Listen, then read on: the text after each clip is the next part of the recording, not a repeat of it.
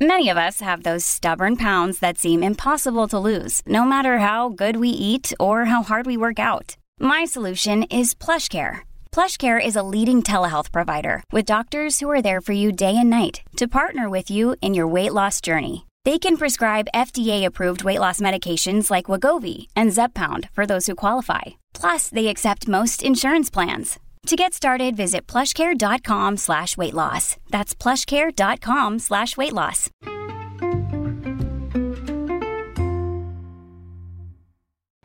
Hi, everybody, and welcome to the Dr. Psych Mom Show. Today I'm going to be talking about a reader question that was uh, um, kind of like, why does it feel like just chatting with my therapist, and is that okay? And um, I don't really feel like I'm being challenged, but maybe this is right. Like, I don't know. And this is like a really common question that people have, and it's honestly why I get so many uh, referrals, why so many people want to see me is because they feel like they just kind of stalled out in prior therapy and it just felt like chatting with a friend. So, we're going to be talking about why it feels like chatting with a friend and, um, if you've been in the situation, I'm sure that that resonates with you. The whole like kind of casual, we're just shooting the shit vibe where you feel real validated, but you don't really do anything. Um, but before that, please do subscribe because I have awesome episodes coming out. The most recent one was about oh, what was it? Go don't not going to sleep angry and whether that's viable and healthy. And I have loads of other ones, including which I haven't mentioned for a while, the oral sex on women, which is worth the price of admission alone.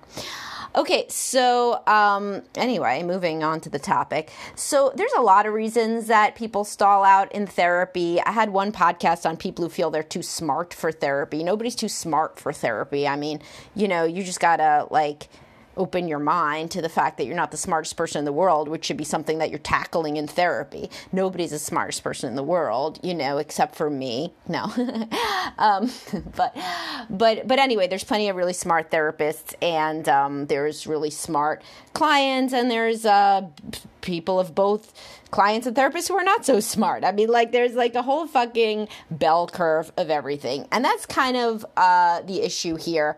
Um, when people say, like, just hanging out with my therapist is like hanging out with a friend.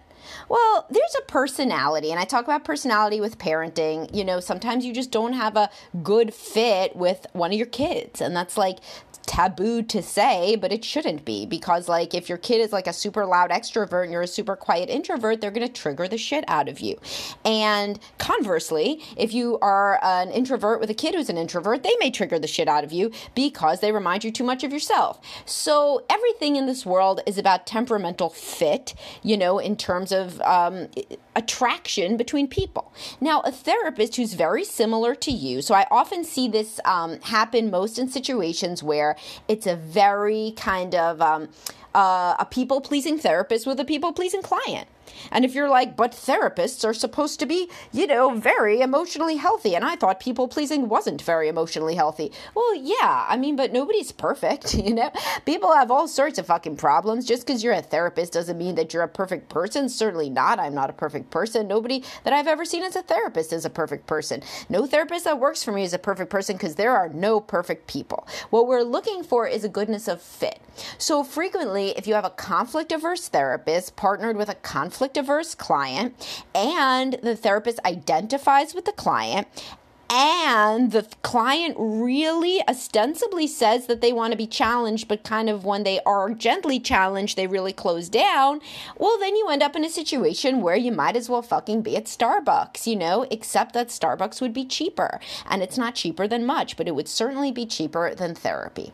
Um, so you got to really think about what your goals are in therapy and how you're showing up, as well as the personality of the therapist. All of these variables are super important. So you may think of yourself as somebody that likes to be challenged, but in reality, you are a people pleaser and you want to be a good client and you want somebody who basically is, um, you know, an ego stroker. And this can be very validating, especially if you have been struggling with self esteem issues. It can be great to show up and there's unconditional positive regard, which is, um, you know, a, a, a, theory, you know, that that's actually like an approach, un- unconditional positive regard. Um, within therapy, and particularly therapists that identify more as supportive, supportive listeners, they if you just want to show up and get validation and feel good about yourself, they'll do that, and that can be very healing for people who never experienced that before. Um, is it my approach? No. Um, is it the approach of more um, uh, challenging therapists? No. But it is a good approach for people. Everybody doesn't want the same thing out of therapy. So, like, some people don't really want to be challenged, and so they click with somebody who's just a warm bath to talk to, you know, and they're just real easy and they let the client just talk and, and they, they give their insights mostly about other people. And if they do have anything to say about the client, it's really squarely situated in the client's family of origin, and the client's current behavior is really not interrogated very much this is this can make somebody feel better and um, it can really make them feel supported and validated especially in situations where they don't feel like that by other people. It's not my approach because i don't think that overall it helps you learn more effective ways of, of dealing with your issues you know? And so and, and i'm also just literally not that kind of person.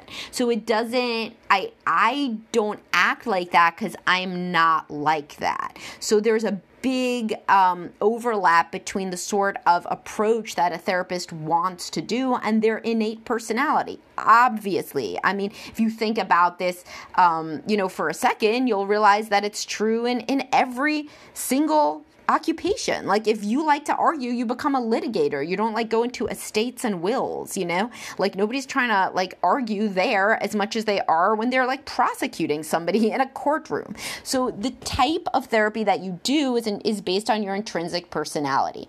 And if your intrinsic personality is very conflict averse, then you're going to go into different sorts of therapy approaches and learn them and that's what you're going to do with your clients and the clients that click with you are going to be those who respond best to such an approach.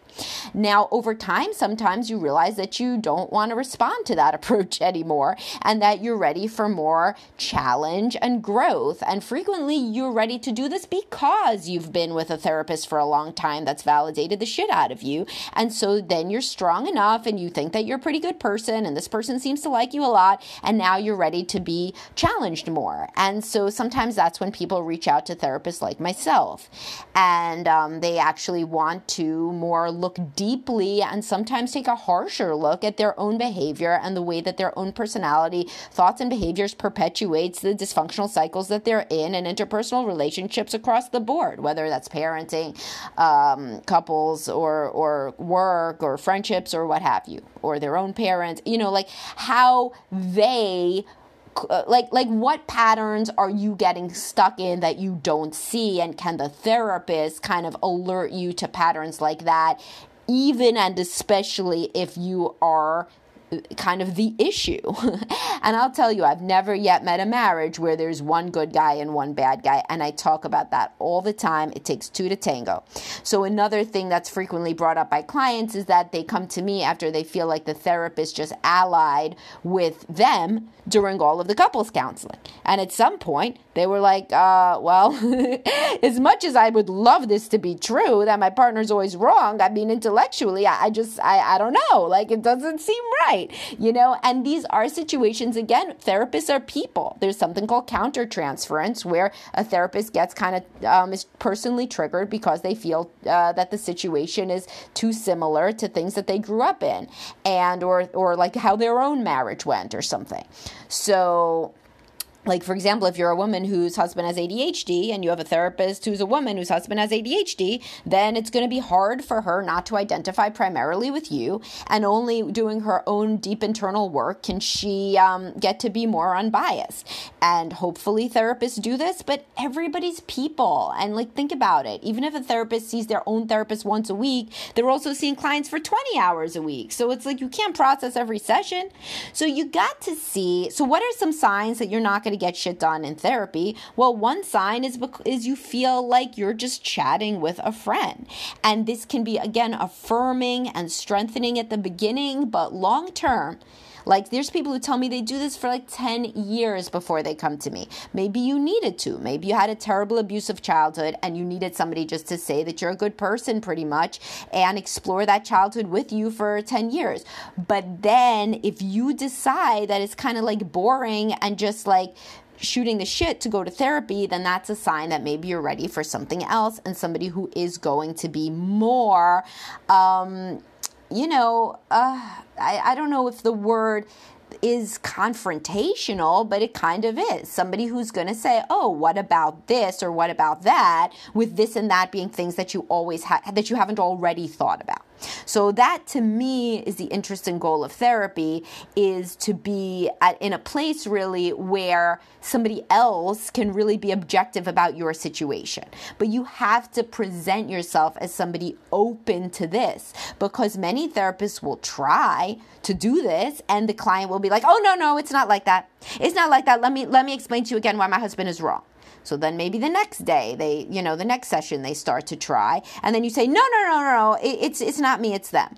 So shit, after a while, you know, the person is going to conclude that you do not want to be challenged, and that apparently at this stage in your development, uh, you know, you can't be challenged. Otherwise, quite honestly, you'll leave therapy. You're not forced to be there, and therapists will conclude in the cost benefit analysis, it's better to have this person here with the few little insights that they will accept than to have them completely completely leave and repudiate me and possibly all of therapy after what they felt to have been too harsh and invalidating an experience of challenge.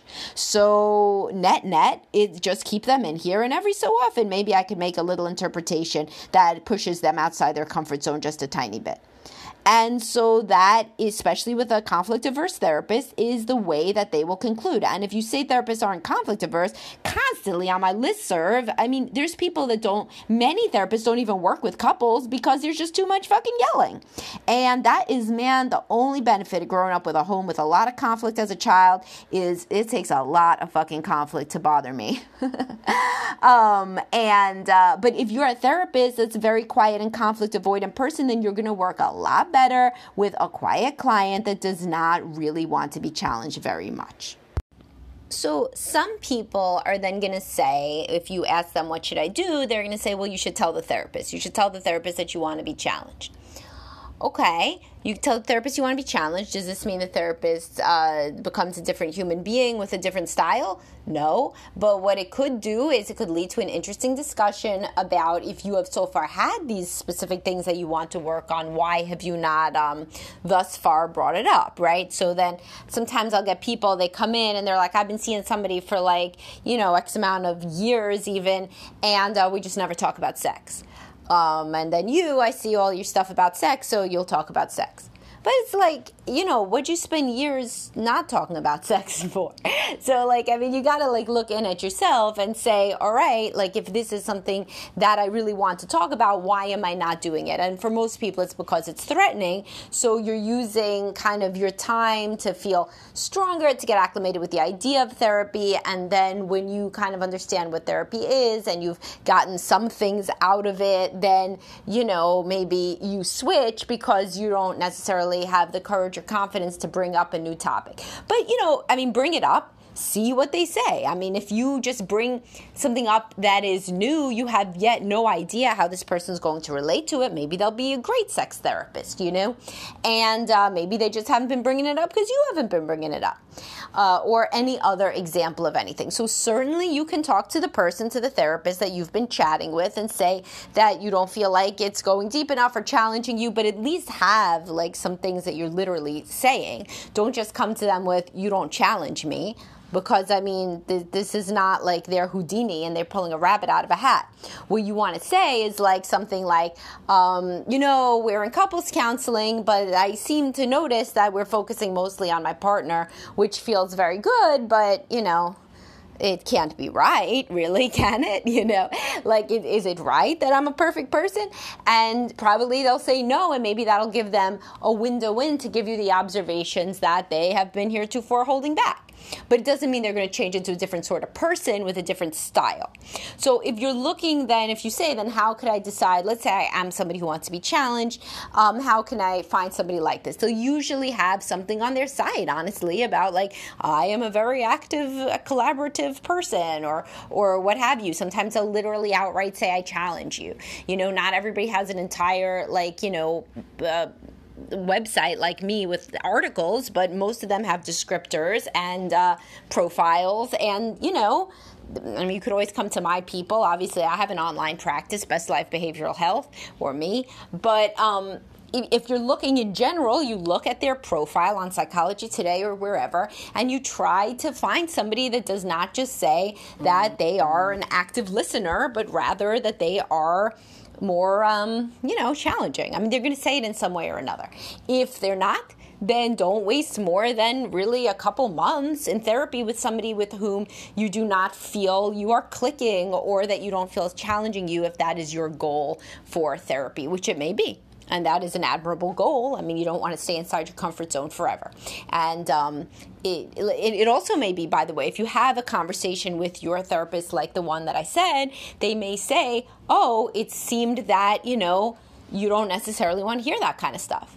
They may say that in one way or another. Like, um, you know, it seemed that, you know, we were focusing first on the things with your husband, and then, you know, maybe we would get to you afterwards. Like, you know that that kind of means like I didn't think you were ready to hear stuff, or whenever I've tried to mention stuff, it hasn't happened, or it, it doesn't work well. And if you're looking for examples, as I said before, it's kind of just a defensive tone. Like you may not be overtly like nasty, but whenever the therapist is like, well, I don't know, like, do you empathize with such and such's perspective? You know, or if it's individual therapy, they may say, well, I mean, you know, can you see how the other person might feel or something like that?